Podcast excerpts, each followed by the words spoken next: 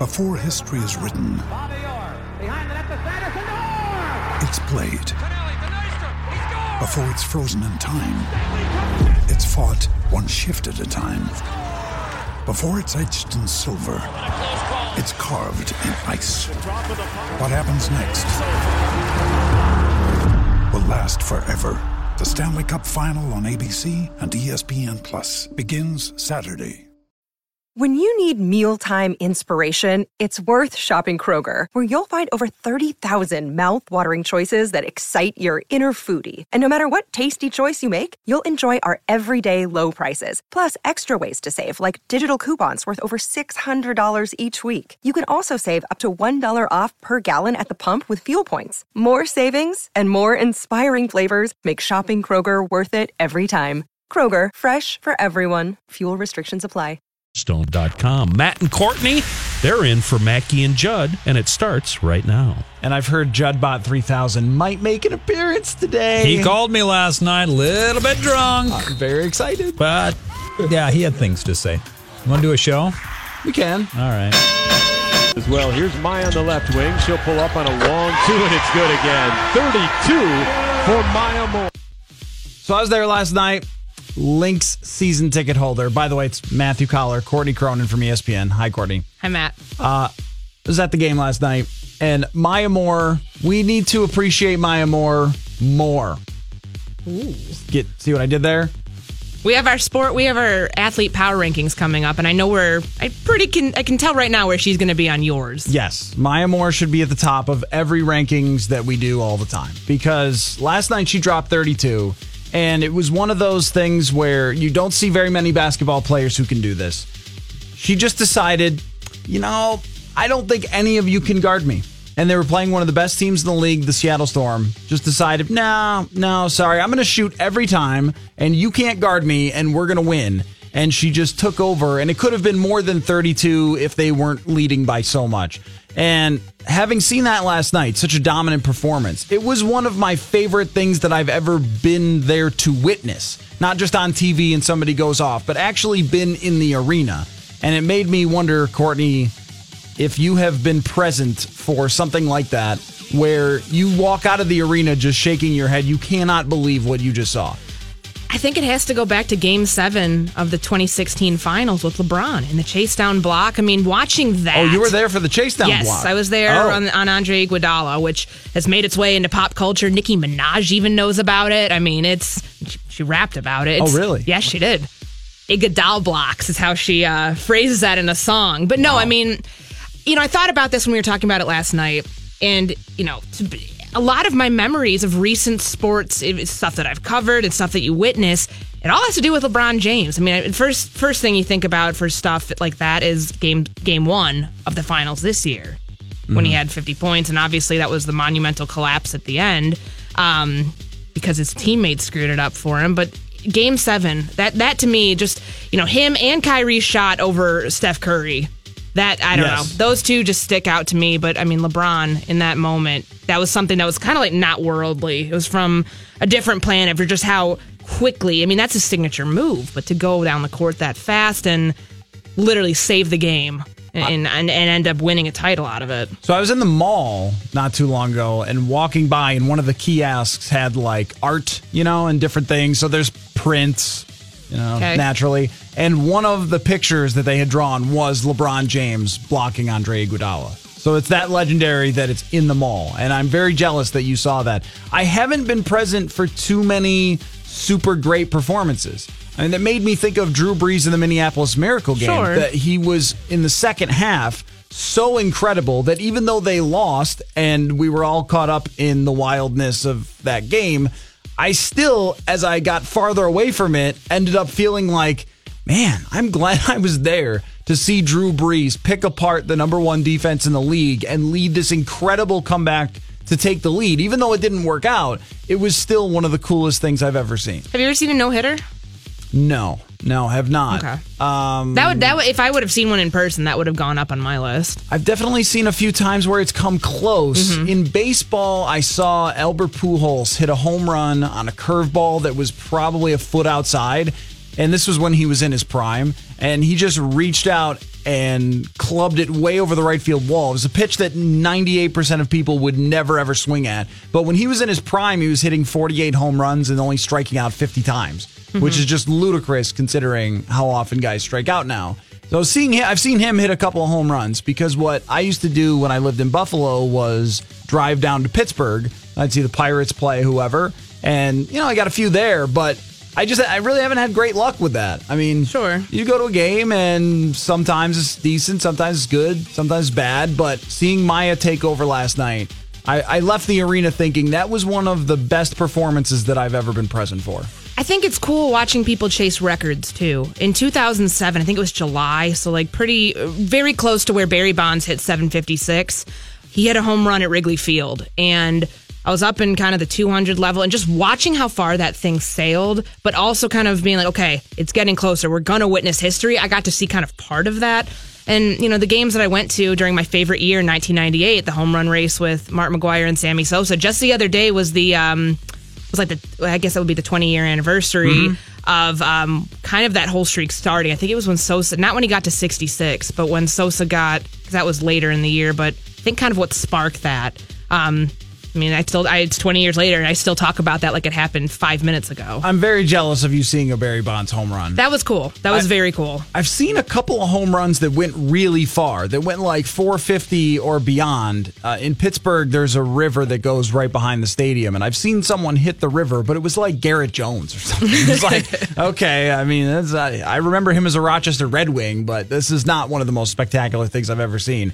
I wish I had had an opportunity to see Bonds live. I didn't see a ton of Major League Baseball, but anyway, the Lynx are rolling now. So they've won six in a row after they got off to a three and six start. And Maya has scored more than 20 points in every single game. And she's just decided that she, what she had done the last couple of years is she was just more of a team player because they were so good.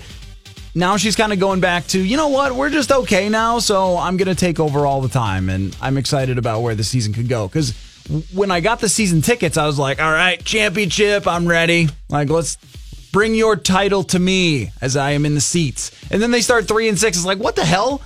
What are you doing, Lynx? It's your problem. So now they're back to being the Lynx. It's Cha- great. championship teams don't always start off on the right foot. Uh, Remember that. Okay. Was is there an example there you were thinking of? Well, I'm just saying, I, you know, I- this is my own projection. We're talking obviously with Vikings here. Let's not necessarily expect they're going to start out 4 and 0.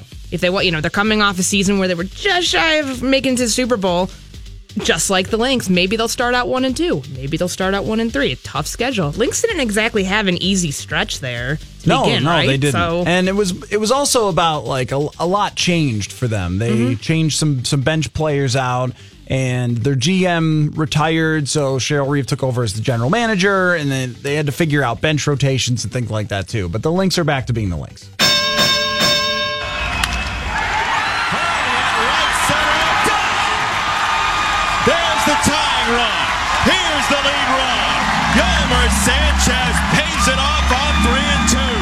You know, we had chances, uh, weird things. The ball off Lance's glove looked like it was going to be a double play ball. And, uh, you know, he deflected it, and we lost that opportunity. So there, there- were some strange things, but obviously we, we didn't make a couple plays that would have given us a better chance. All right, so the Twins are kind of fading now, and it's reverse happening, Dave. This is exciting that it's reverse happening. Yeah. Like this is what we needed to happen, and now it is going back the way that it should. They're 34 and 41, seven and a half games behind, and excitingly, they are also only a half game ahead of Detroit, which means they could keep falling backward.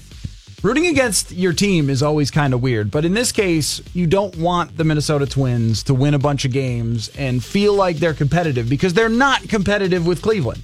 The, Cleveland is far better than them. They're winning the division. They're not getting a wild card. We need to get to the trade deadline where they can trade off things to build for the future.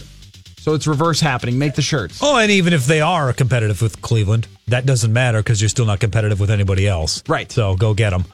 Yes, we'll make the shirts. We'll get those manufactured. We'll get them up by what nine thirty. I think we can do that in about twenty minutes. Okay. Yeah, we got an intern here today. Yeah, so he'll take you care of just Got a hot press in the that. background. Yes. Yeah. Um, so Brian Dozier hit a home run, and if it's reverse happening and they're not in the race, Courtney, do you think Brian Dozier gets traded within the next few weeks here? I mean, take a look at this topple down effect for the last few months. It's been up, it's been down. Burn it down now. You know, I'm, I'm a big fan of like right before the trade deadline to like completely overreact and just try to, you know, get some prospects for it. You know, you're not going to be competitive this year with Cleveland. As you said, it's Cleveland and it's everybody else in the Central. And it's been a rocky few months. I mean, take a look at, I mean, I, you, you're going to look at back at 2018 and look at the rise and fall of Miguel Sano the whole Yeah. time. I mean, now, you know, where to where he was last year, now he's in single A.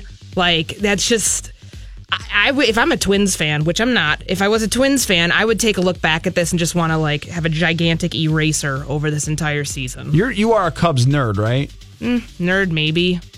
I was. Nerd, I was growing. definitely. I was, yes, I was growing up, but not not so much anymore. No? Okay. I appreciate. I, you know, I'm definitely a Cubs fan, but I, I'm not a nerd as So- I used to be. Like wa- racing home after school to watch Kerry Wood's 20 strikeouts. That's Mm. nerdy.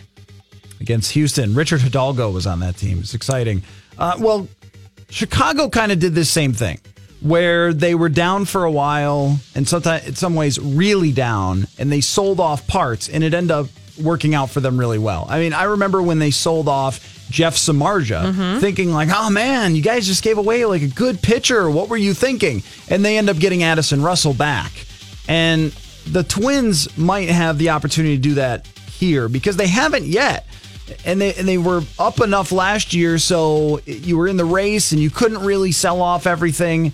If they go two and eight over the next ten games or something, and they are back down toward the bottom with the White Sox with Kansas City, then it will be very acceptable to the fan base and the right thing to do to start moving on. So Twins reverse happening. This is better for the future. Trust me. I mean, we I mean, as we were talking about off air, we were talking about this with the Giants the other day, or yeah, or a little bit ago. I mean, if your bullpen keeps causing you issues and it keeps popping up, it's not going to be fixed before the trade deadline now, especially when a te- when you're seven and a half games back. Right. Ding, ding. Conine swings in the first pitch. High fly ball left field. Deep. It's up, up, and away. A home run for Jeff Conine. Some icing on the cake in the eighth inning. Four to nothing Marlins. So now to the most important part of this entire show. It's my birthday. Happy birthday! Thank you, thank you, thank you. And uh, Jeff Conine, Mr. Marlin, former Marlin, Oriole, etc. A great man, um, a renaissance man, really, and one of my favorite all-time players because he could play outfield, first base, third base. Um, who's your birthday bros? Like, so he's mine. Your sport, Also- your sports birthday, sports bro. Birthday have you, bros. did you look up to find out in pop culture who all shares it, or Well, I don't know in if it's- history if who shares a birthday with you? Yeah, history. Uh, Helen Keller. Okay. Yeah, and That's uh, big. Ross, That's huge. Ross Perot. So he stole some votes that one time. Member of the Green Party. right? Yes, yeah, correct. Um, great guy, I think. Who are your birthday bros, Dave and Courtney? My sports birthday bros are, you know, kind of a more topical one, Austin Rivers. So Okay, happy so birthday. you got traded. On, yeah, my birthday's August 1st. So I got traded and my dad savaged me um, with no heart. That's fine. um, Madison Bumgarner is also my birthday bro. I will not Oh, be celebrating my 28th birthday by riding around on a dirt bike. Yeah. That's not what I will do. But if you hurt your arm or something, that's fine because you can still talk and write. I, can you write? I mean, if your shoulder is, I mean, it took him a year to recover from Okay, that. I mean, granted, he's throwing pitches, but you know, I have to type, and it's kind of hard if you Okay, got. don't do that then. And Coolio is also Coolio, my birthday wow. bro. Gangster's Paradise. We're living in a gangster's paradise. That's nice. Appropriate for you, really. Very much. Very definitive of you and your career. Uh, Dave? Yeah, sports birthday bros. We've got Yadi Molina. I like that one quite a That's bit, my favorite baseball player. but not as much as all five foot seven inches of Spud Webb. Yes! that is my birthday bro, and And- has been for a long time. And that's really like you, just a small guy who just overcomes everything and rises above challenges. Oh, height jokes already, huh?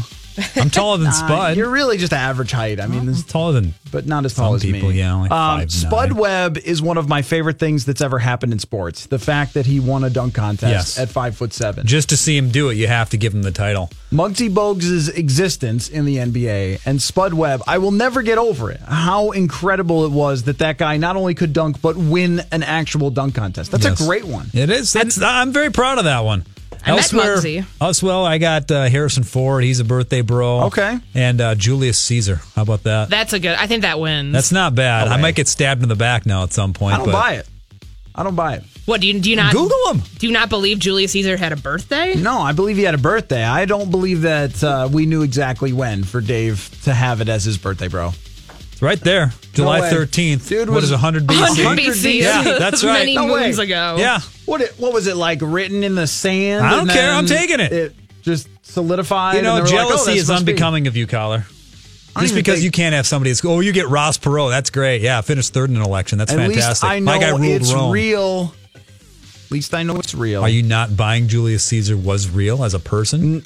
They no. named a pizza place after him. I'm not after him. saying that he wasn't Five dollars real. hot and ready. He was real because Shakespeare wrote about him, but I don't think that we knew his BC birthday. Is that like the people who question about when Jesus was born? Whether twen- the 25th of December is his birthday or whether it's some, I think it's some random date in October is when some people think his actual birthday Hard is. to really know. Yeah, well, I, Dave, Dave, we're going to observe your birthday. Thank you. This year. I appreciate I'm going to that. need physical evidence to show me that someone has an actual birth record, birth certificate. I'll need you. It'll be like the DMV where you have to show like four forms of identification of Julius Caesar. You're sounding a little like a flat earther right now. Just get over it. Accept that it's true. All right. So Brian Windhorst said something of ESPN on Zach Lowe's podcast that was sort of a kick in the gut a little bit. And we want to talk about that. Got a lot of other stuff. Tony Romo said something interesting about the Green Bay Packers. So we will have Jason Wilde on to talk about that. My reverse, it's happening for the Twins or just the reverse happening. We'll talk to Dan Hayes of the Athletic about all that stuff. But I'll tell you what Brian Windhorst said and why it sort of took the wind out of my Wolves' sails when we come back. Matt and Courtney in for Mackey and Judd. Mackey and Judd resume things following these messages That is good news. on 1500 ESPN. We now continue with more Mackey and Judd live from the TCL broadcast studios on 1500 ESPN. All right, Matthew Coller, ESPN's Courtney Cronin as well here in for Mackey and Judd. And uh, we will semi hear from Judd at some point in the show, but it's the Juddbot 3000 to comment on Gary Bettman going in the Hall of Fame. I'm very excited about that. Um, but I was on a flight back home the other day from Virginia Beach, uh, which is where my brother lives, and I was listening to Zach Lowe's podcast on ESPN, and he had Brian Windhorst on it, the uh, insider there, and he was talking about LeBron and where he's going to go. And Windhorst said that he thinks that the Los Angeles Lakers are the favorite for where LeBron goes. And Courtney, my reaction was, really? I mean, really? With the Wolves, you finally get to be relevant. You finally feel like you've got some star players. And when Jimmy was in the lineup, they were a 55 win team. And now we have to have the Warriors, the Rockets, and potentially LeBron James on the Lakers. Like, great, thanks. Can we just like sim the season? Can they just block that block that from happening? Um, I don't I don't know if you can. Just thinking back. I mean, I it's not a trade, so Oh yeah, that's right. They did that. Was it Chris- Chris, Paul? Paul. Right, yeah. I mean, it's not a trade. It would be obviously signing in free. I don't know if there's has there ever been a free agency blocking? No. Probably not. I don't think so. I don't know. I mean, I just I'm so tired of the top heavy Western Conference where what's going to happen in the East now if if he does indeed leave. That to me just creates such a wide open talent gap that I don't know. These super teams are just I mean it, you're just going to have like a four team league at this point. And that's just kind of what frustrates me about this current state of the NBA because it's basically the Rockets, the Warriors, potentially wherever LeBron goes. Let's just call that Team X. And then who else can honestly stay competitive at this point with the rest of the league? Yeah, Celtics and Philly are probably going to be the teams in the East, and then the three teams in the West that will be between them. And the Warriors are probably still the strongest, though they showed a little bit of cracks in the armor. It w- when I didn't live in an NBA city, I never really minded this. It was like, oh, good, I get to see LeBron play whoever again, and that's fine because I like watching LeBron. But now being here in a place where everyone pays a lot of money to go see the basketball team and where there was so much excitement when they traded for Jimmy Butler, Fox Sports North's ratings were up, the attendance was up, and there were times last year early in the season where it would be legit buzz around who knows? What I mean the Nuggets coming in or you know just the, whoever whatever team was coming in for that night and there would be buzz there. Oh we're playing the Brooklyn Nets? Great. Jimmy's going to rip them apart and this is going to be fun. And as we went along it sort of became all right what's the deal with Thibs? And you know the, the playoffs were disappointing. But that period of time where we actually had excitement about the Wolves it now seems like that will be kind of gone if LeBron ends up with the Lakers. Instead of, hey, maybe the Warriors could slip back a little bit and maybe Chris Paul will get hurt again in the playoffs and I could talk myself into it. Now it's like, okay, what what are you what are you supposed to do now? Jimmy Butler's not going to be in his prime forever, right? So what what are you supposed to do if you're the Wolves? How are you supposed to compete with these teams? How are we supposed to care on a night to night basis about it when you know ultimately what the end is going to be. That's how I will feel if LeBron ends up with the Lakers. Do you remember maybe back a few months ago when before really before the finals, before we saw just how bad Cleveland was, it was with LeBron and then everyone else where there was like some probably let's say January. I remember the trade Wiggins talk of trade Wiggins, t- trade Taj, trade everyone else to try to get LeBron, bring him here to Minnesota. Did that? How long did that buzz last? Five seconds? Yeah, not long. I mean, there was a feeling for a little bit where it was like, oh, Jimmy can do anything. he can bring anyone here. He got Taj to come here. He got Jamal Crawford, which at the time felt pretty good. So I'd be interested in, in hearing from some people, whether it's on Twitter or if you want to give us a phone call, 651 646 8255 or 877 615 1500. If you want to give us a call, if you're a Wolves fan and LeBron ends up in LA, how do you still end up getting excited about the season? Uh, what, what would be your case? I, you could make a case last year. Hey, maybe we'll end up in the Western Conference final or something. This, now would be like, well, how do you even avoid a first round out, especially with how tough the Western Conference is? You have Utah is tough. If the Pelicans bring back Cousins, they're going to be tough. Like, what are you supposed to do if you're a Wolves fan? And what unfortunately ends up feeling like the answer is do you like trade Jimmy or something and just wait it out. I mean, no one wants to do that.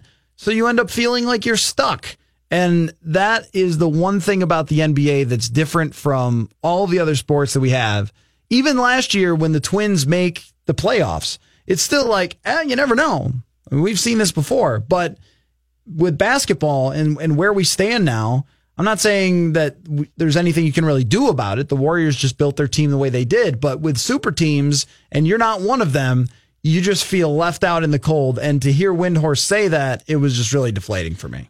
I felt like we knew this though, even dating back to last year when Paul George went to Oklahoma City. It's okay. This sets up his chance to potentially return home to California. Does LeBron go with him? To it didn't surprise me knowing that. Just where I think all signs have been pointing towards if there's any team. I mean, if you, I wouldn't rule out Cleveland too. I read an article from Dave McMenamin on ESPN where it's like, okay, everybody's talking about you know what this could potentially be, and you know with this player option, and you know he's in line to certainly have a you know a max deal. Why not Cleveland? Why not try to rework this roster even further? I mean, salary cap wise, the NBA is a mess. Like in trying to understand that. You think the NFL is difficult? I feel mm-hmm. like, you know, with these max deals and all the guaranteed money, it just makes it so difficult to comprehend. But, you know, I, I don't necessarily put Cleveland out of the mix here. I do think I, I you know, I just even from knowing what we knew last year that Le, that Los Angeles seems like the right spot. A young roster, you know, a talent that what did Magic say the other day? If if he doesn't land, if he doesn't hit a home run essentially in free agency that he's going to retire or he's going to leave. Like, I mean, there's, I think they're going to end up going all in and put forth every effort, but it's, it kind of has been a little interesting because two years ago with Kevin Durant, technically the trade window doesn't open or the free agency window does, didn't open until again, July 1st. But we heard so much buzz around like eight teams at that time mm-hmm. going into this. And I know two days from now, he is when he can opt out. Is that when the buzz starts? It seemed like this has kind of been quiet. Maybe because he didn't show up at the NBA awards, which is very strategic and smart on his part. Um, I don't know. It just all the buzz around LeBron this time around in free agency is very subdued. And it probably will ramp up once he opts out. And then I'm just going to be, I think, bored with it. I, I feel like I'm already sort of bored with articles about where he's going. And then I will get even more bored with, oh, this report says that LeBron was in Houston looking at prep schools for his kids. You know, it's just like, okay, are we going to do this again? By round three of where in the world will LeBron James play basketball, I've sort of gotten tired or I'm sort of like over it. The first time with going to Miami was a load of fun to watch people just lose it. I mean, just from a story standpoint, I didn't love it what he did, but I also thought it was just great theater to see everyone get so upset about him going to Miami. And then the way that he did it will never be forgotten. And then coming back to Cleveland had great drama too, because like, oh, he's back. Like, who would have ever thought that he would have come back after this? This is incredible. And then to win a championship for Cleveland, all that stuff. It's all been great following this ride of LeBron James. It's been lots of fun. But if he goes to LA, I'm just going to feel like that's kind of super lame. And to your point, there is still yes a, good chance that he does stay in Cleveland. I mean, they have his bird rights, so he they're the only team that can offer him the Ooh. maxed 205 million bird rights. But I don't know if money really matters to LeBron at this point, given how frustrated he was uh, down the stretch of the season this year. Do you well if he goes to LA, will you think that it's like super lame? Because I will. Yeah, absolutely. I already kind of think the NBA is super lame, and I know it's not a popular take. Um, but I covered the Warriors. I, you know, every everything was predictable.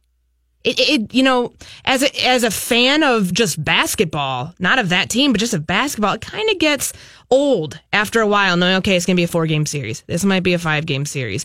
That's why this year's playoffs was so much fun. Mm-hmm. The back to back, you know, Eastern Conference and Western Conference game sevens. I mean, that was awesome. Even those games were kind of a letdown, but, you know, to me, I don't know. The NBA's kind of losing its luster with stuff like that. And this year's finals being a sweep was pretty much evident of that. And I think that we're going to, you know, if you, if you really want a great Eastern, Western Conference finals, okay, but then it's just going to get boring again when it's Celtics Lakers or Celtics Warriors. I did enjoy the conference finals, but once it got to the NBA finals, aside from J.R. Smith running the other way. That will be the only it sh-. It should never remember. be that way, though. We're right, supposed to be yeah. celebra- celebrating excellence, not incompetence. I feel the same way that I felt when the Lakers were just so dominant and when Shaq goes there and they were playing the New Jersey Nets. Yeah, they were still New Jersey then. And and they got to the finals against Philly and against New Jersey. These teams that had no shot against this complete juggernaut. And every time they were there, I just didn't even really want to watch. I wasn't that interested because I knew that LA was just going to pound the heck out of people. And it will be interesting if he ends up with the Lakers to see what happens when you get to playoff time. And when those three teams, when it's Houston and, and when it's the, the Warriors and the Lakers, if, if he's out there, how those turn out, how those series turn out, because Houston and Golden State had a lot of drama to it with the Western Conference final. But just knowing that those are going to be the three teams in the end, it sort of makes you feel here like helpless. Like, well, so should we just like tear it down and wait a little while? But Wolves fans have been through that over and over again, and there's always going to be another rising team. Can you really compete with them? Is Cat going to take his game up a little bit? Is Jimmy going to stay healthy? Can Wiggins ever get it together? And even if all of those things go right, you still feel like there isn't that much of a chance.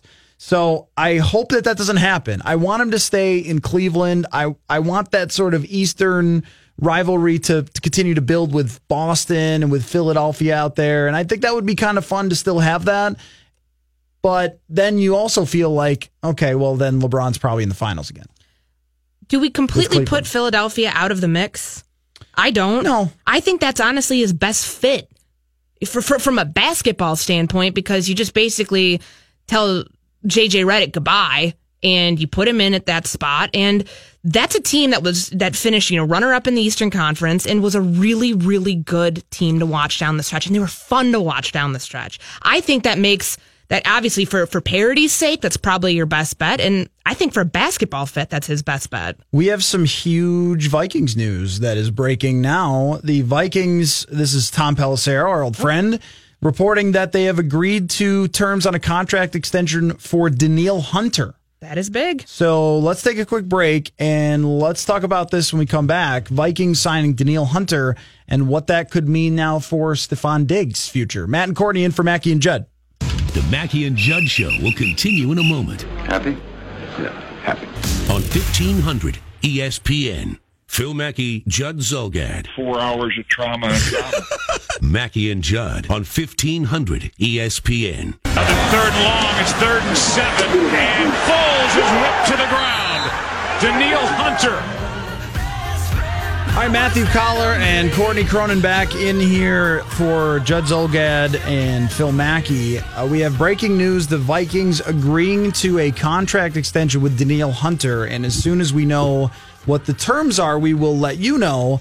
And this is a big one, Courtney. This is a big one. I thought that there was a chance Danielle Hunter would not sign a contract extension because if he hit the open market, he could be looking at $18 million a year. To get him wrapped up, considering his age, his production so far, uh, and also what that might say about the next extension that could come, Stefon Diggs or Anthony Barr.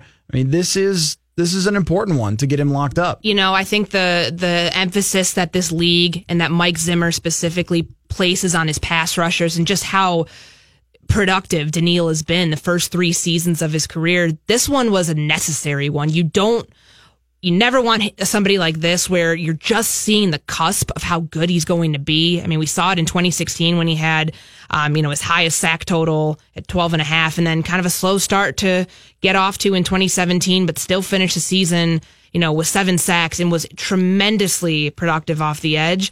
You want to lock these guys up. Everson Griffen's getting up there. I mean, as he continues to progress in age, you want to have your next option always available. And to me, you know, this is probably your safer bet than franchise tagging him and then he hits the open market a year later. I still thought Anthony Barr would have been the next in line. Me too. But this comes kind of a lot sooner than we thought it would. You know, typically, at least in the last year or so, when the Vikings are doing these extensions a year ahead of time, it came for, you know, Everson Griffen, for for Xavier Rhodes, for Linval Joseph. It came right around training camp. So the fact that they're getting these done now, um, Eric Kendricks back in April, now Danielle Hunter, uh, makes me think that this is not the last one we're going to see before they head to uh, training camp in the end of July. That's what I thought too. I, I thought we would be sitting here just sort of twiddling our thumbs, waiting around for one of these extensions to happen. But having it happen now gives them ample time to start negotiating or continue negotiating with the others. I will be really interested to find out how much they're going to pay Danielle Hunter. Do you have it? From Tom Pelissero of NFL Network, they're saying Danielle's going to sign a five-year contract extension that's going to be about fourteen million a year. So that that's huge. That's a great that, deal. That's a top ten. That's a top ten figure right Yeah. there. And for the Vikings, that at least my understanding today, last time I checked, they had about they were just under eighteen million on the cap. So uh, for 2018. So that to me is that's a huge figure of somebody you're putting a lot of your franchise's stake into going forward, just knowing what the heck next year's going to be when Kirk Cousins hit goes up and then you might be restructuring a few more deals in there. This is certainly something where th- this is this is big money. But I mean, not surprised I at think all. they got a good deal for him. And it's amazing to me how this organization, even though it's going to be top 10 money, in five years, it won't be top 10 money. In five years, they could be paying edge rushers 25 million. I mean, considering how quickly the cap goes up in the NFL and these salaries have gone through the roof, to have him here now at 23 years old, you get his entire prime at a very reasonable price.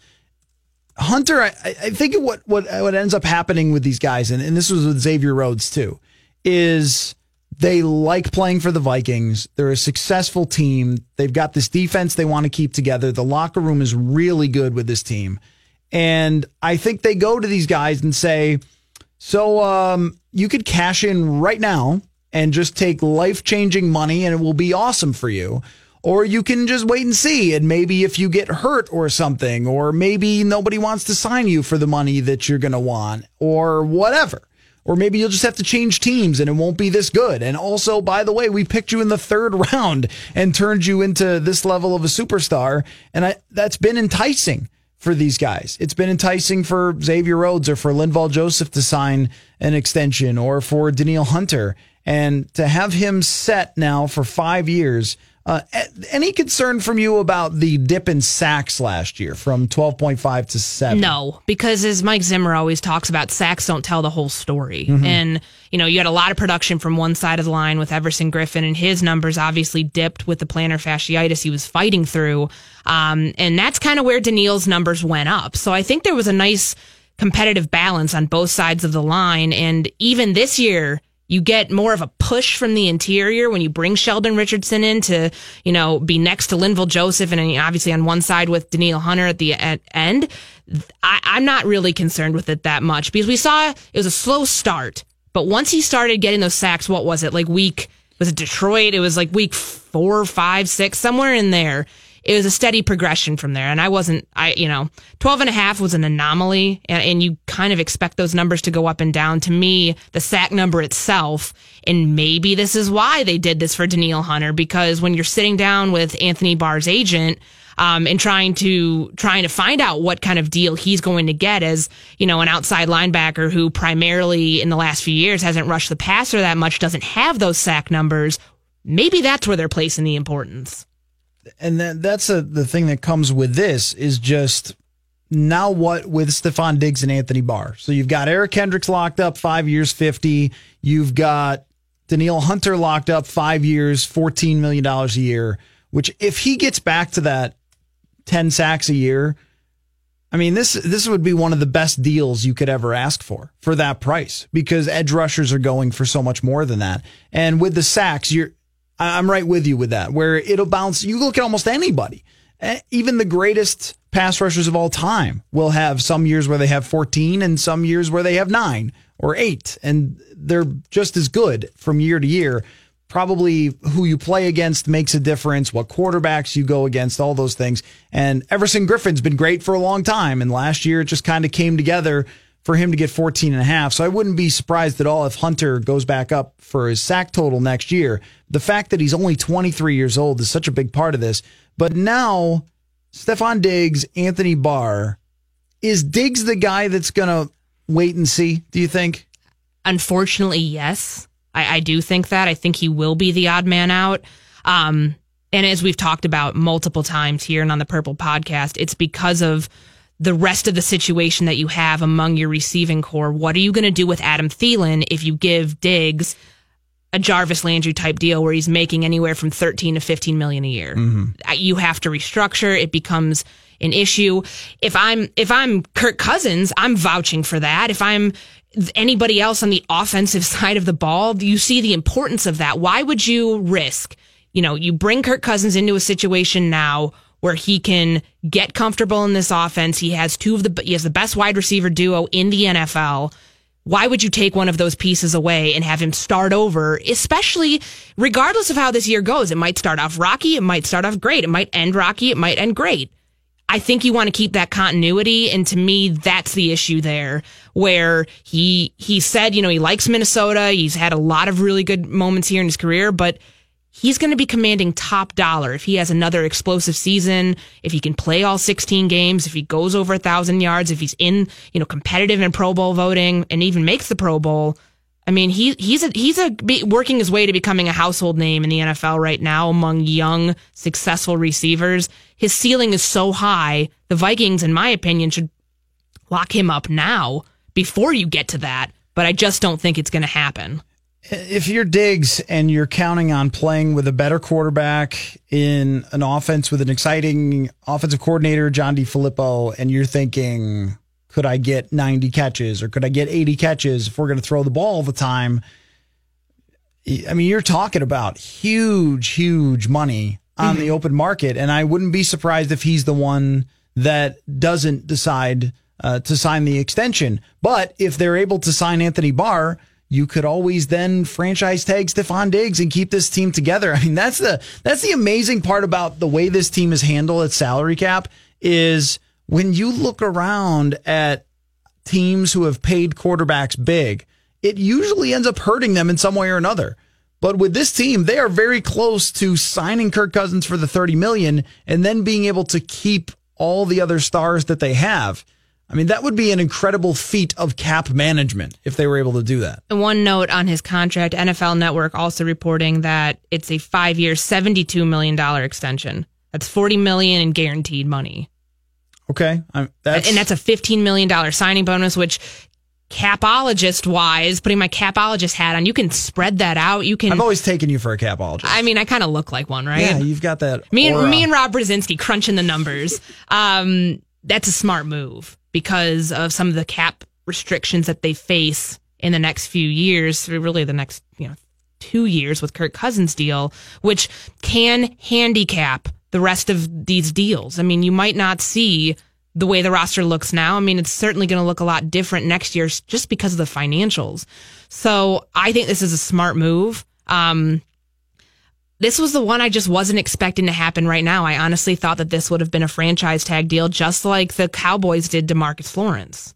So, you know, I, I the importance that they're placing in the on their pass rushers is just huge, and this is not surprising given how much Mike Zimmer, you know, just the emphasis with that defense that these are the defensive deals are the ones that are going to get done first. Danielle Hunter again, five year extension, $14 million per year, according to our old friend from NFL Network, Tom Pelissero, Matt and Courtney in for Mackey and Judd.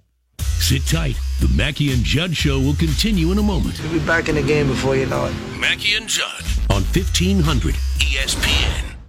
Mackey and Judd are back All right, people, let's get ready. live from the TCL broadcast studios on E 1500 ESPN. 1500 ESPN has your chance to win your way into the X Games. Check out the 1500 ESPN stream player and listen on air for ticket giveaways. X Games Minneapolis returns to US Bank Stadium July 19th through the 22nd, featuring competition from the greatest action sports athletes, musical performances by Kaskade, Brother Ali, Ice Cube, and Zedd Plus X Fest and the X Fest Interactive Village. More details at 1500ESPN.com, keyword events. All right, so Danielle Hunter is locked up to a long term contract extension. And how about this? We have the Purple Podcast in here for Mackey and Judd, Matthew Coller, along with ESPN's Courtney Cronin. And now our eyes turn to Anthony Barr and Stefon Diggs. You have the choice, Courtney. Who would you resign first, and how much would you pay them? If you had your choice, you only get one Diggs or Barr. How much? Diggs, without question. I mean, to me, this is that might be a franchise altering move to keep him here, to keep him and you know use your cap space that you have currently. You know, with what Danielle Hunter's going to be making, it's going to be really only enough room to do one of one more. And I think with keeping Diggs and Thielen together for Cousins, the investment that you made in this quarterback, give him his weapons. Um, if he can stay healthy, if he, I mean, he, he's, he's been productive playing 12, 13 games a season. If he can stay healthy and not deal with any more of the groin issues, if he can play all 16 games and, you know, you're getting huge numbers from him and big production. This, I would, I would anticipate this is a year that he's going over a thousand yards regardless because he can stay healthy. This is somebody I would pay anywhere from the 13 to 16 million range good wide receivers and their value now. And I think you see it with the Mike Evans extension where what was it 85 million Mm-hmm. and 55 guaranteed. I think you see what their value is. I mean, we talk all the time, you hear all the football men go, it's a passing league out there today, but it really is. And when you have someone like Diggs who's as versatile as he is, where in one season he's their slot wide receiver and he succeeds that way, and then the next year they move Thielen to the slot more often and he's playing outside and he can get open anytime and led the NFL in contested catches last year, bailed out Case Keenum many, Multiple many times. times. Many, many times. And he could have had more. I mean, there, remember that Green Bay game at Green Yes. Bay? Keenum underthrew two or three balls to him that could have been long touchdowns. And his, I think his stats would have been even higher had they played with Sam Bradford for the entire year and, and were more focused on um, throwing intermediate routes and, and more challenging throws that Sam Bradford could make. So your expectation now is that he's going to make Kirk Cousins better. And Cousins' role in this is important for me because he's got to have everything going his way for them to be a Super Bowl contender. He's got to have all the weapons. He's got to have all the wide receivers. He's got to have Dalvin Cook playing well. He's got to have the offensive line playing well, and on and on. Um, so I look at him as being much more valuable than Anthony Barr.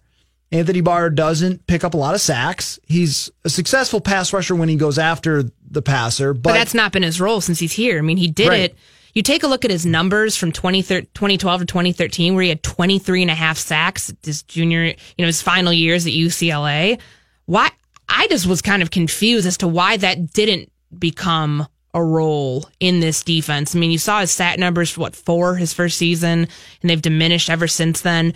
Why has he not been placed in a situational pass rushing role? I mean, I understand with you know, the way the Vikings play their defense, they're in their nickel about 70% of the time and what his role in that is, mm-hmm. I kind of feel like you're, you know, handicapping him in a way by making him not play that role. Yeah. Yeah. Uh, and, and I think that might change. 11% was the amount that he rushed the passer. It's only 11%. And he's good. I mean, he played really well last year uh, in a few games that were memorable against Chicago. He was big. Uh, against Pittsburgh, he was really good, chasing down Le'Veon Bell. It's not that he's he's not a good player. It's when you have a linebacker who doesn't pick up sacks and isn't a main pass rusher, like you said, um, is that really going to be worth more money than they already gave to Eric Kendricks, which was five years, fifty million? And I generally think that it is. If he's a very similar player to Eric Kendricks and he wants more money, then sorry, man. I think we can replace that position next to Kendricks and they'd even play more dime packages and, and use more defensive backs and focus more on, on shutting down the pass. And they have such a great front four that they're going to be able to manage things for the most part. So I, I think if they ultimately have to let somebody go, it probably is Anthony Barr, considering just where the positional value is. Yeah. I mean, as we said, they're, they're gonna they're this is the one that they've talked about all spring. Barr doesn't come to the first week of OTAs because he they don't get the deal done ahead of time, which he was hoping, and he goes out gets the insurance policy, so he wants to be here. There's no indication that he doesn't he wants to you know whatever like you know play out his fifth year option let him test the market. He wants to be here. This is a good fit for him. I think we're going to see a different role from him. We started to see flashes of it in minicamp where they were playing him more outside in um, you know having him come off the edge a little bit more. He's good at that. I just don't know why it's taken this long to experiment with that a little bit more. And, you know, come training camp in a month from now, we're probably going to be seeing a lot more of that situational edge rushing uh, from him just to expand that skill set. Because if you're going to make the money of an Alec Ogletree or a Burfict, you know, th- those are guys who, I mean, in that, what are they, in the 13 ish million dollar range? You got to see more from him because I just think they're going to be pointing the sack numbers, even though they don't tell the whole story of how good a player is. But to want to be able to command that in his worth for a guy who doesn't rush the passer that much, I mean, I think that that's what you have to do. And when you look at even the pro football focus grades and things like that, they mostly have him as last year, 2016, not great at all. And I think we'd all agree on that. But aside from really his first year, just pretty good. And mm-hmm. pretty good is not really worth uh, that much money when you've got this crunch. If there, if you went through this whole process, got Cousins, got Diggs locked up, got Hunter locked up, got Kendricks lo- locked up, and the only person you didn't come to a deal with was Anthony Barr. I think you walk away feeling okay. This is this is fine. We have and, and it's no slight on Barr. It's just the value for the cap space that you're going to have after this. They said they were 18 million under the cap. Um, to what that becomes now, I think that just financially it's smarter.